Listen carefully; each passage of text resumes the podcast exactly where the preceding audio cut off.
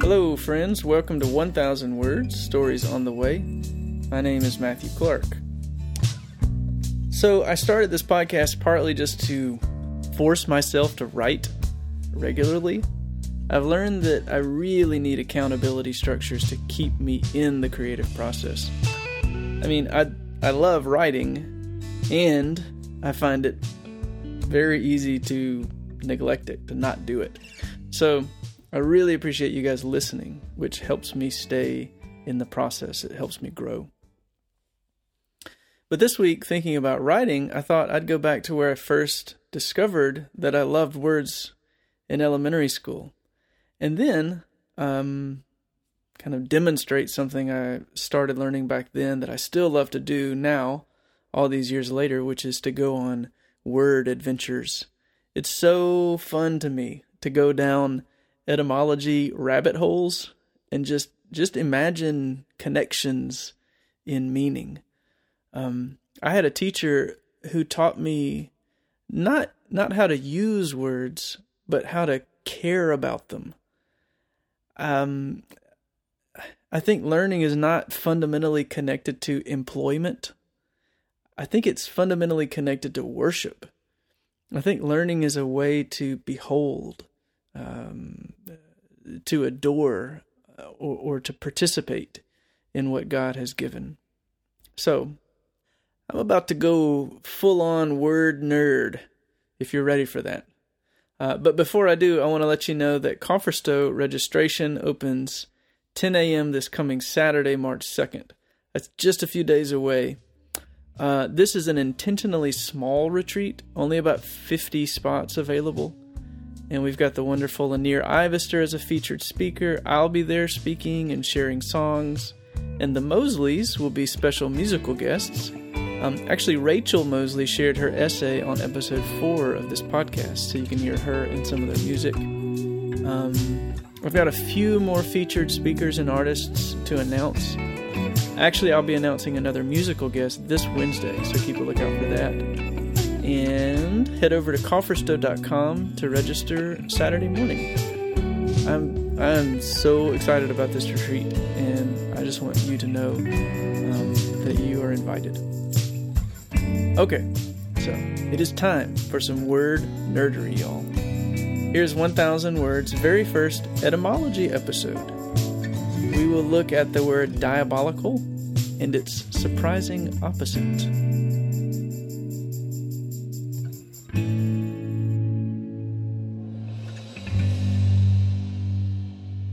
Recently, a friend asked me when I first fell in love with words. I remember exactly when. It was sixth grade in Miss Sinclair's class.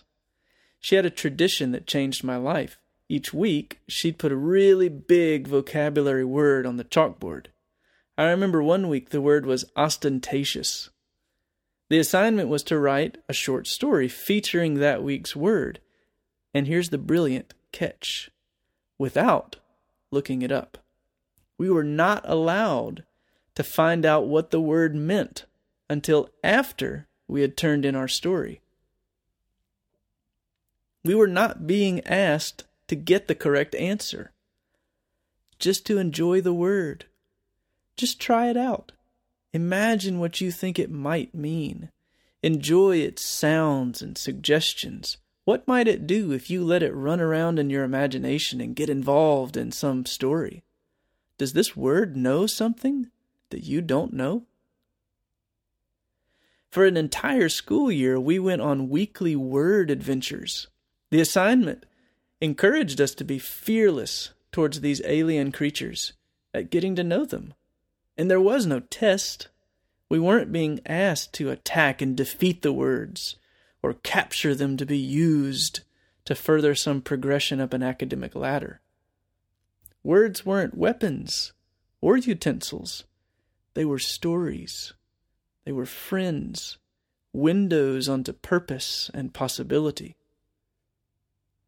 I had no idea that I loved words until that year. I didn't know that you could love them. Now I know that I've been that guy who interjects with annoying word origin stories while everyone's eyes glaze over. In fact, my friend Jay posted a meme on my Facebook profile of two jars. One, a swear jar, where you have to pay a swearing fine each time you slip up, and the other, an unwanted etymology explanation jar. The second jar was full of coins, of course.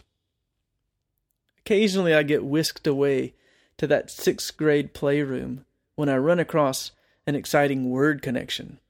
Sometimes it's a false trail. It turns out ostentatious and ostriches are sadly unrelated. And other times it's really fruitful. When it is fruitful, I find words have the power to change the way I see and feel about things in a big way. Meaning is transformative, and the world is transfigured in light of it. So, this morning, when I heard Mars Hill Audio Journal's host Ken Myers point out an astonishing word connection, I had to write about it. In the following quote, Myers is playing with the word diabolical, and he begins with diabolical's surprising opposite symbolical. He says, Diabolical and symbolical both come from the Greek verb ballein, to throw. We get our word ball from the same word. The preposition sin or sim means together with. The Greek verb symbolo literally means to throw together, to collect, to join or unite, or to come together.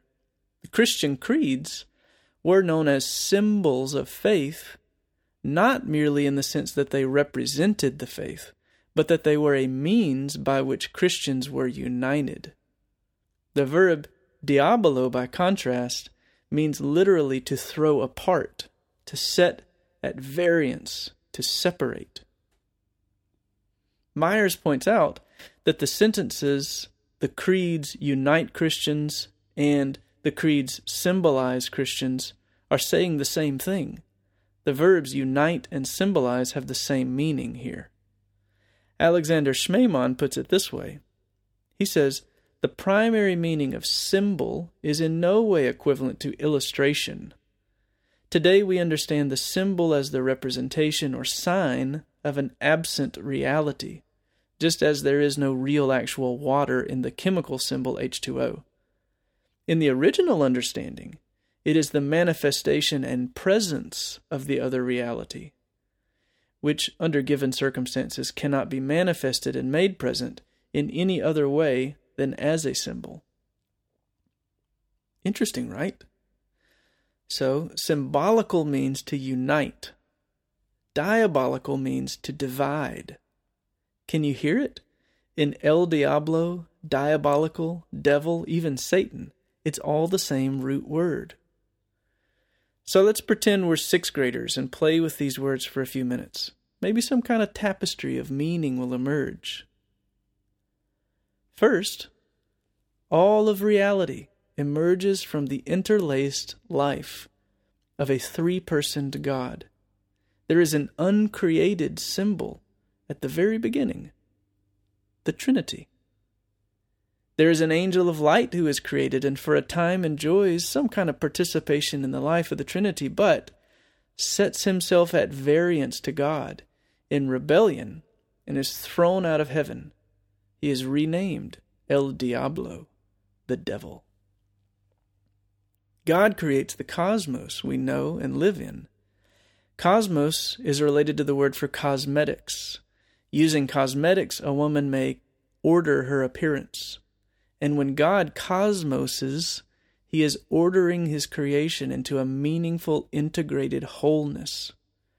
Just like we order letters into words, words into phrases, phrases into sentences, then paragraphs, and on into stories that speak beautifully of the author's identity, God has lovingly knitted together created reality.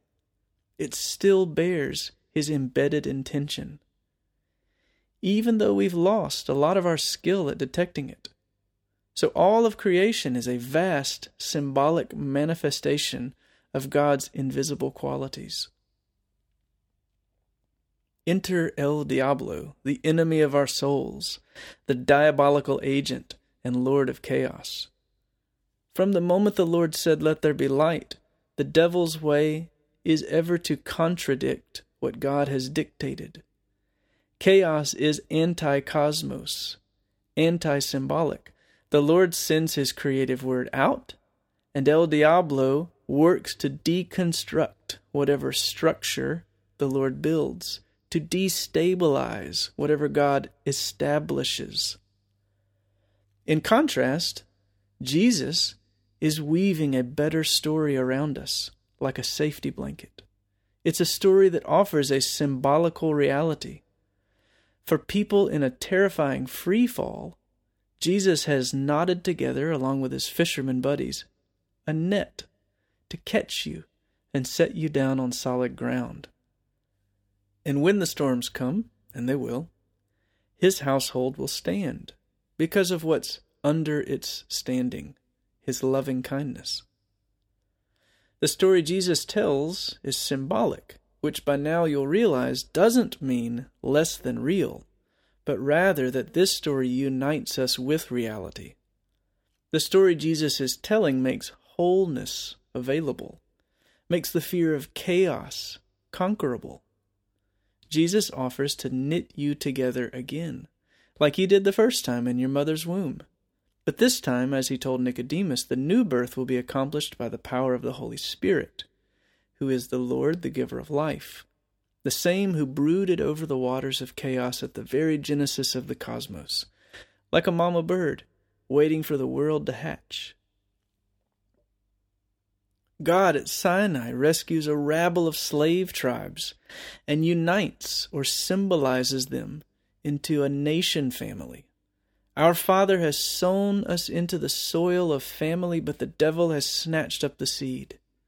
Jesus has permanently joined himself to us in the symbolical act of incarnation to remember, as opposed to dismember, humanity and all creation to the life of the Trinity. In Christ, he abolishes the diabolical division of the dividing wall of hostility between Jew, Gentile, slave, and free, man and woman. The Lord tears the temple curtain that sin had diabolically raised to drive apart God and His beloved. In the end, humanity will be symbolized to God, which is the same as saying Jesus will be wedded to a bride. In contrast, the devil is always pulling at the threads, unraveling the fabric, isolating us, always and ever putting asunder what God has joined together. But we have good reason to be courageous. A chosen cornerstone has been laid, and upon it a new symbol is being built an everlasting family. God's judgment will mend all things, stitching the stranded threads again into a seamless fabric. Meanwhile, Schmemann says, in the symbol, everything manifests the spiritual reality, but not everything pertaining to the spiritual reality appears embodied in the symbol. The symbol is always partial, always imperfect.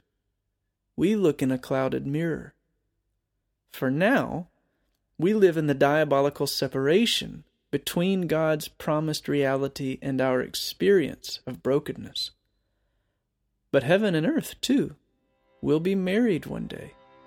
The gap between how things are and how they should be shall close, and we shall see him face to face.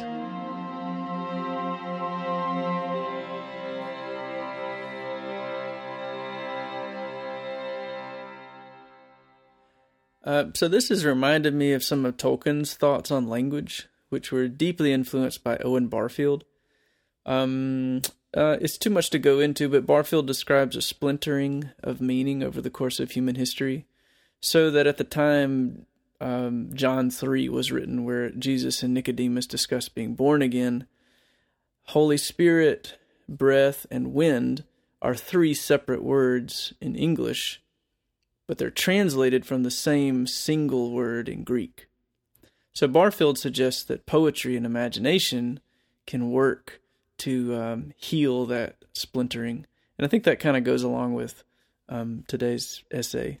So I tried writing a little poem today along those lines to close this episode as a kind of um, prayer.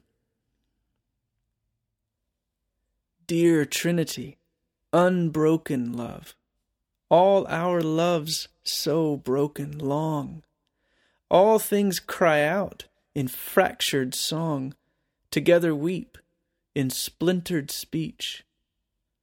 Water once that pooled in lakes, collected calm across the world, fled vaporous beyond our reach, falls now discreet in droplets cold. We would stand near fountain spray and bathe in it our cracking tongues. And where the fallen fruit once hung, hear chaos healed in wholesome song. Dear uncreated symbol, speak and send your word to water us. O mend the diabolic breach and join us at your wedding feast. Well, that's all for now. Head over to confersto.com for updates on speakers and musicians. And remember, registration opens this coming Saturday, March 2nd at 10 a.m. Um, I think that's all. I'm Matthew Clark. Thanks so much for listening. I'll see you next week.